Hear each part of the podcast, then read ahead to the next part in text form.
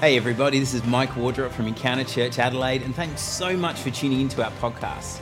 Our prayer is that through this podcast, you can have an encounter with Jesus that will change your life. And now get ready for an inspiring message from our preaching team.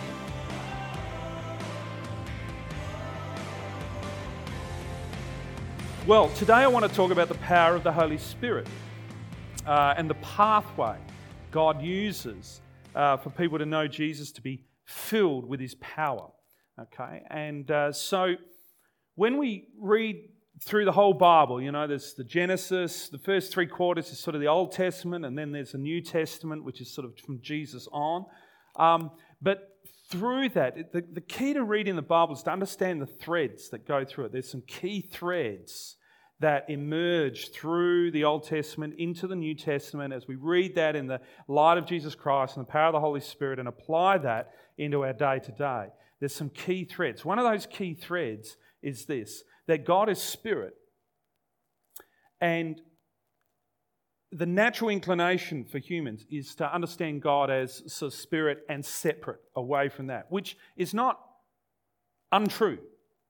But the thread through the whole of Scripture and ultimately revealed in Jesus, and what Jesus then did is that all of God, the Holy Spirit, that is there, that is a person, that is everywhere, also wants to be within us, to live within us. That in fact, humanity is designed, we are designed, we are created, we are shaped to be filled with the Holy Spirit. We're not designed to actually be separate from God. We're designed to be not just and, and in a relationship with God, but in Him.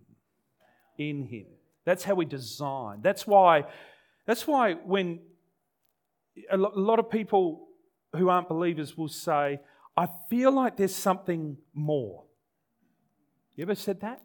You ever felt that? There's something more. You know, now some people might say, oh, well, if someone's got a huge drug addiction or their marriage is in a disaster or all that sort of thing, yeah, of course they want more. But I haven't just heard it from people who are in crisis. I've heard it from people who, in every level, are really successful. You know, my kids were able to go to a, a uh, private school, and because I was a pastor, I got a bit of a pastor's discount. But, you know, the, the thing about the pastor's discount is that you know, I still had the same car. So the Ford AU, the 2002 Ford AU, um, uh, and but you know the friends are coming in in the you know the BMW hatchback, all that sort of stuff, and you know we'd drive in and and I'd say, yeah, but are they really happy? And my kids would go. Dad, they're freakishly happy. They are so happy. They're happy with their beach house. They're happy with their, you know, um, and it's true, they were all happy, but uh, so many of them, as my kids started to reach out to their friends, you know, they, these kids were really, you know, on every worldly sense, you know, just doing really well and pretty happy families, you know. But they said there's something more. Something more. I want to suggest to you that that more is the person of the Holy Spirit dwelling within you. And that that's what we're designed to do.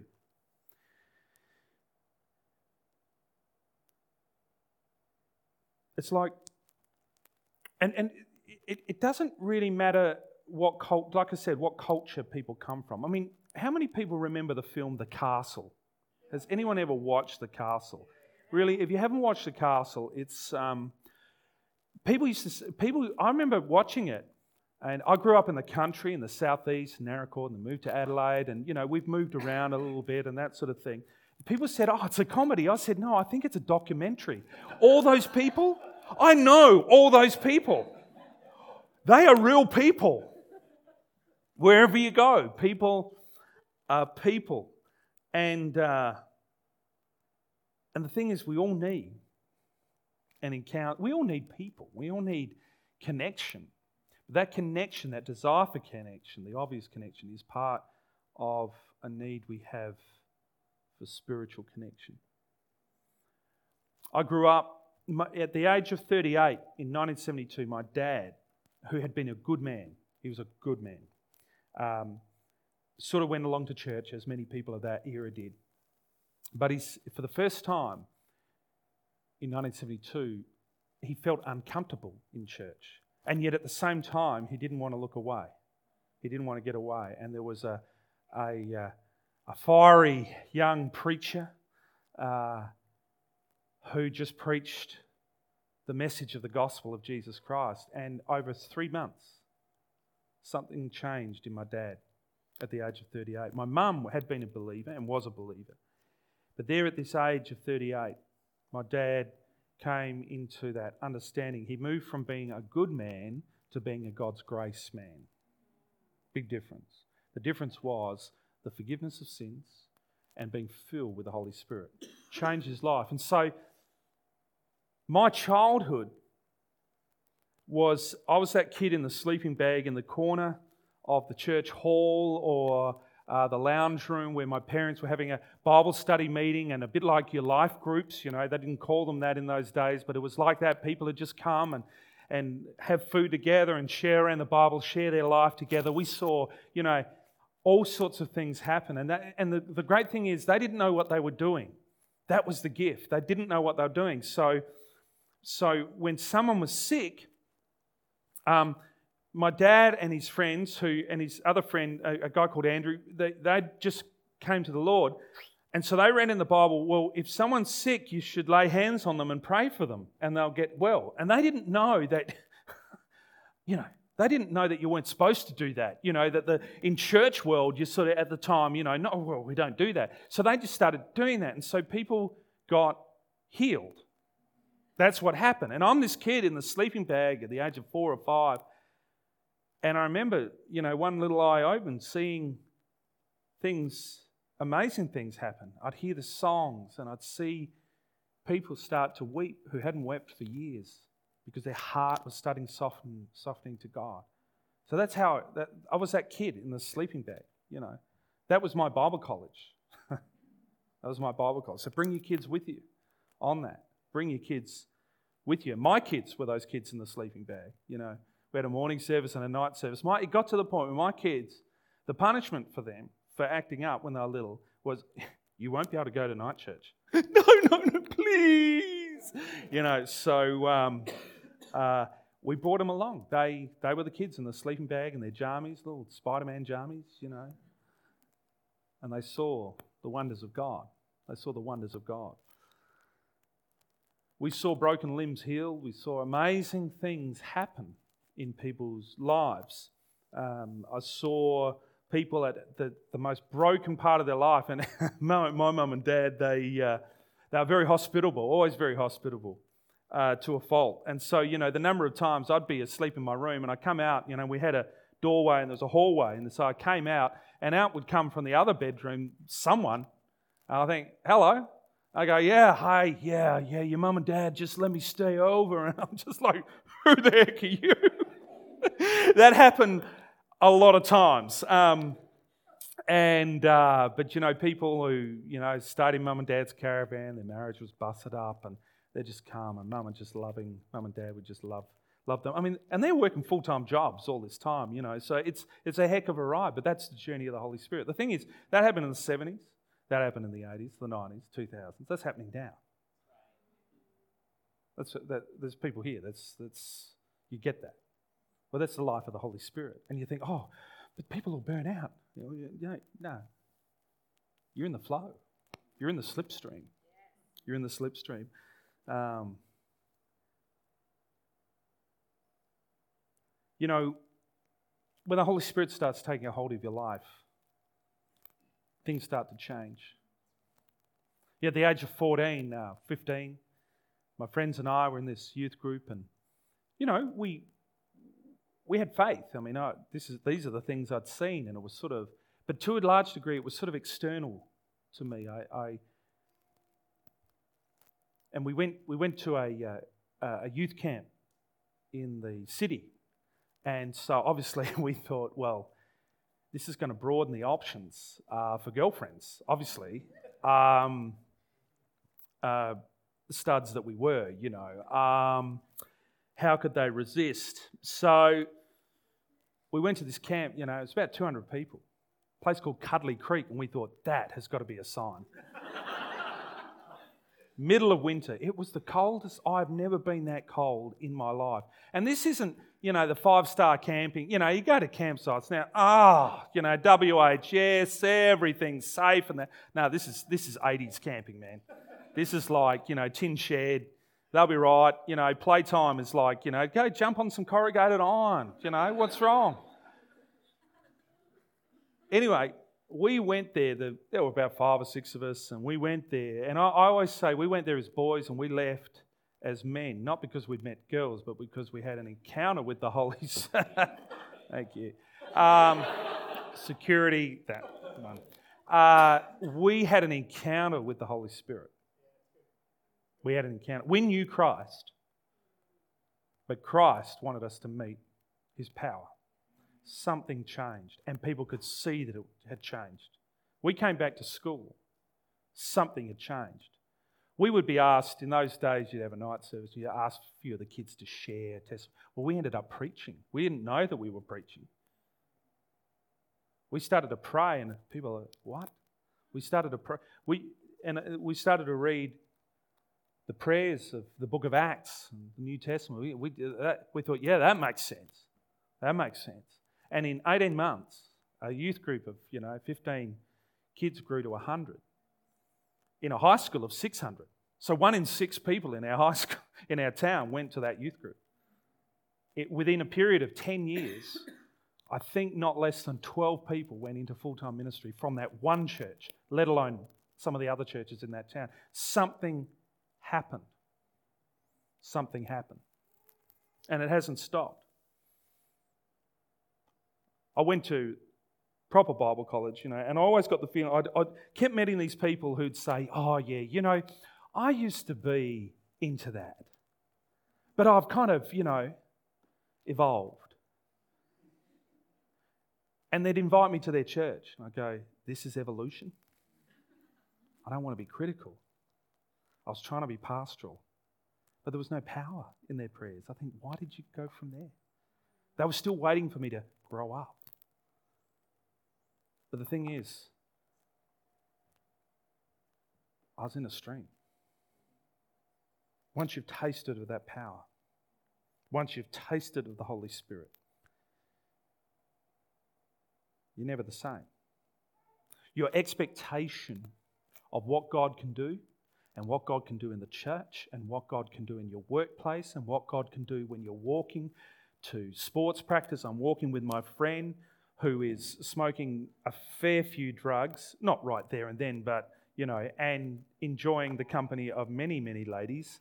Um, we walked from the high school to the sports ground, and he wasn't a Christian. And when we walked back, he was. And I had no idea what I was doing. But the Holy Spirit started to move in his heart and his life. The presence of God, when you're having an encounter with God, there's no mistaking it. There's no mistaking it. Friends, that is the power of the Holy Spirit. I could give you countless, countless examples of that, but I, I need to say it's a day by day experience. I wake up, I, God speaks to me and not because I'm a preacher. Like, he's not talking about the church stuff, he's just talking to me. He's talking to you. And it's the Holy Spirit. It's the Holy Spirit. And Jesus had this going on.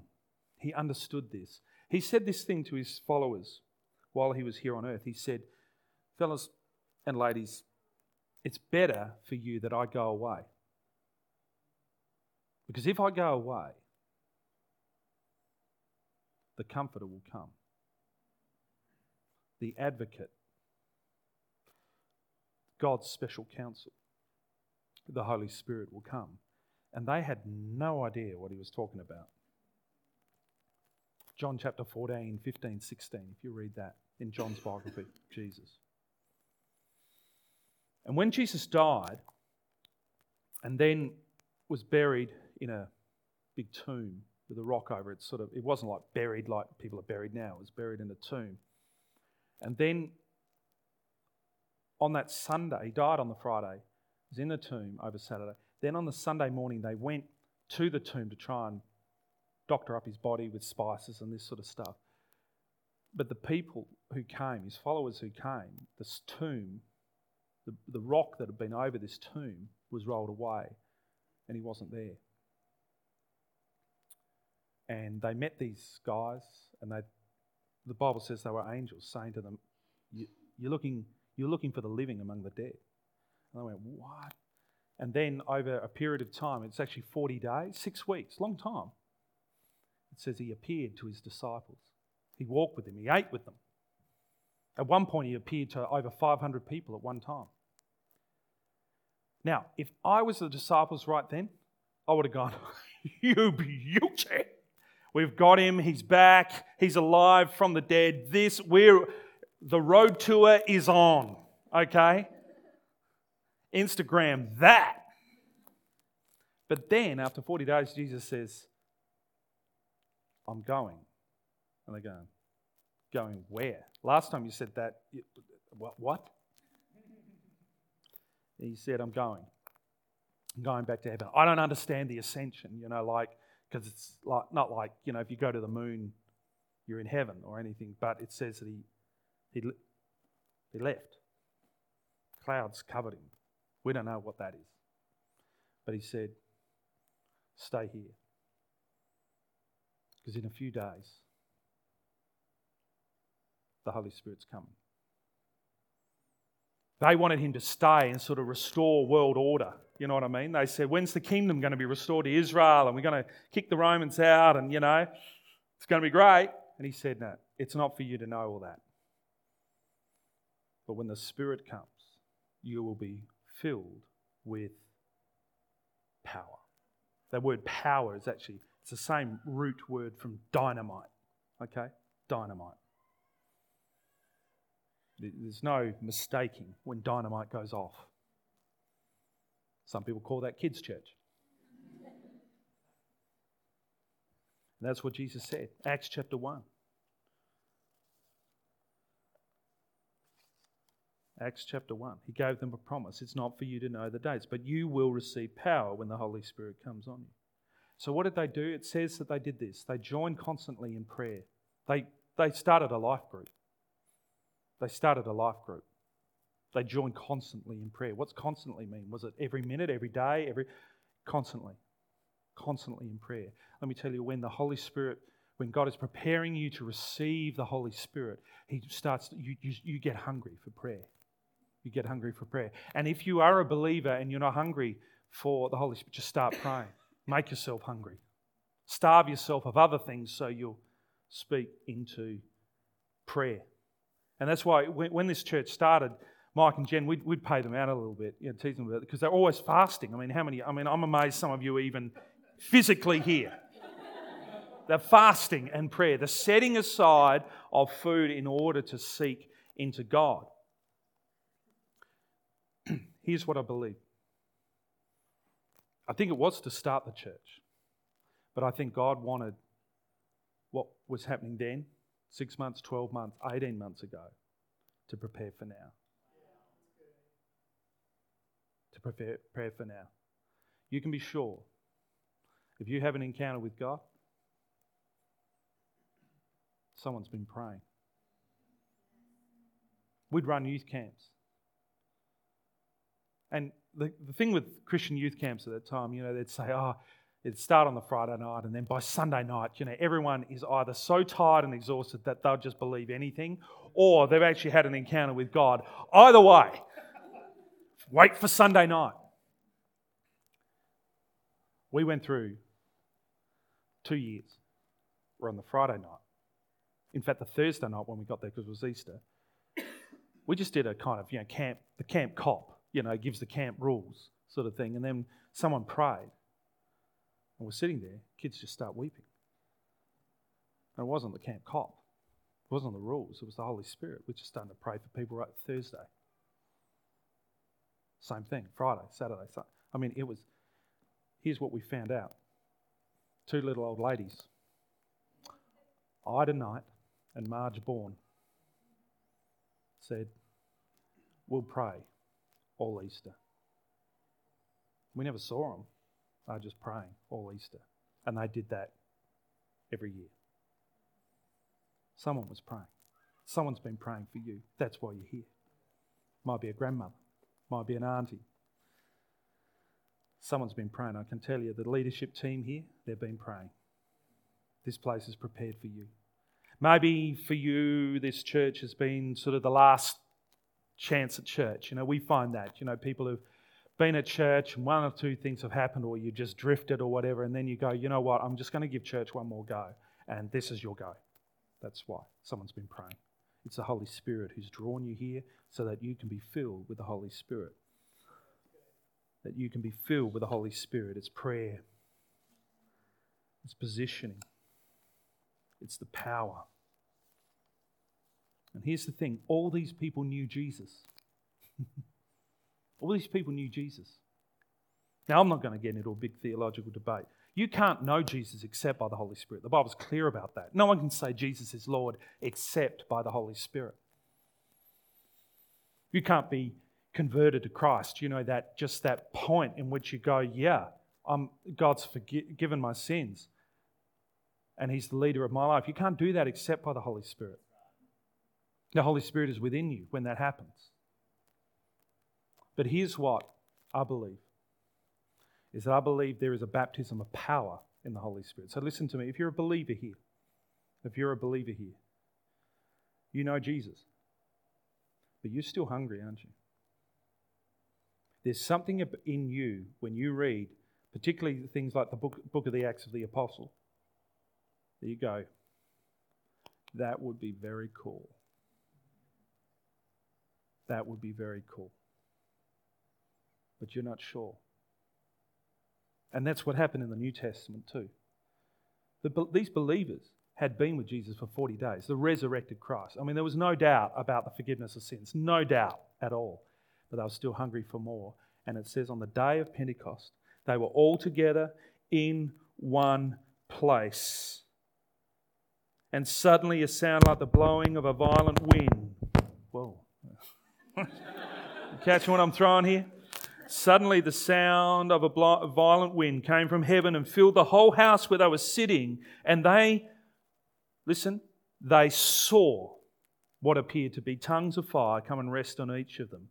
All of them were filled with the Holy Spirit, began to speak in other tongues as the Spirit enabled them. Now, here's the thing every encounter of the Holy Spirit, there was something that they heard, there was something that they saw, there was something that they encountered. And I come from a church tradition that said, hey, no, you can't run on your feelings and emotions and all that sort of stuff. And there is nothing in the Bible that says that this is not emotional. Nothing. Every time the Holy Spirit came in the Bible, in the book of Acts, people heard something and they saw something and they experienced something. In Acts chapter 8, it says that an evangelist, Philip, went to a, a city called Samaria, which wasn't a Jewish city, and preached the gospel, and all these people came to Christ. They started to believe in Christ. And then Peter and John, two of the other followers of Jesus, came and they said, they all believed in Christ, but they said, You've got to be filled with the Holy Spirit. And they laid hands on people and they were filled with the Holy Spirit. And listen to this there was a guy called Simon who was a sorcerer, kind of mystic kind of guy who made a lot of money out of that. And it says, When he saw what was happening to the people when Peter and John laid their hands on them, he said, Can I give money to buy that gift? Now, there's a whole story attached with that. But listen, when he saw. There's an effect of the Holy Spirit when He fills believers.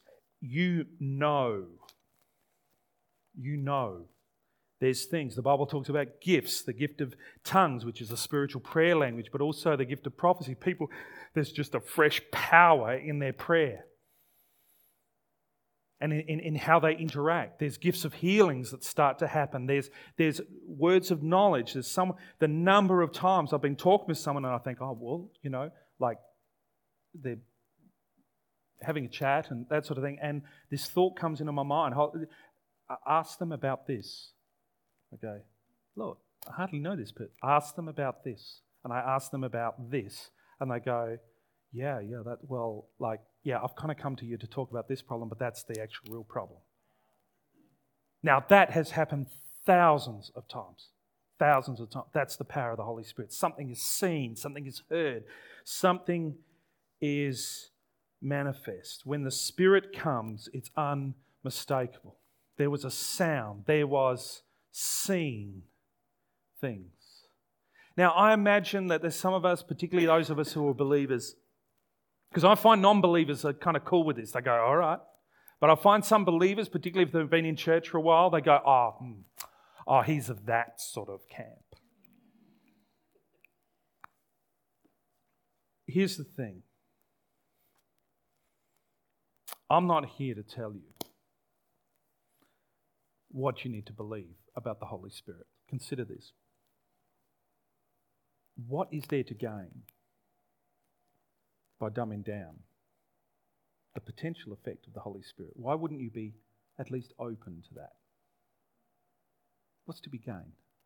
If you were just open, just say, okay, God, you show me. Don't, don't argue with me, argue with God. Just say, God, you show me. You show me. Because there's something about being open. There's something about being open to the Holy Spirit, and He'll use that. He'll use that. That's what I would encourage you to be. Just open. Open to that. Because sometimes we follow God and we're expecting ministry to flow in the line of what our personality is. structured, ordered personality, we want it structured order. Flamboyant, out there, whatever, but we want it that. Well, God's not. God's going to move through your personality, but He's not contained by your personality. What, what we've got to measure it on is what the Word of God says. What does the Word of God say? The Word of God says, In the last days I will pour out my Spirit, and your daughters and sons will prophesy. They will tell forth God's Word. The Bible says, in the last days, people aren't going to have to learn a whole heap of stuff firstly to know God. No, they're going to know God in a personal way. The learning stuff is great, but you're going to know God in a personal way. It says, In the day, in the last days, I will pour out my spirit. I will pour out my spirit. He's pouring it out because we need the Holy Spirit.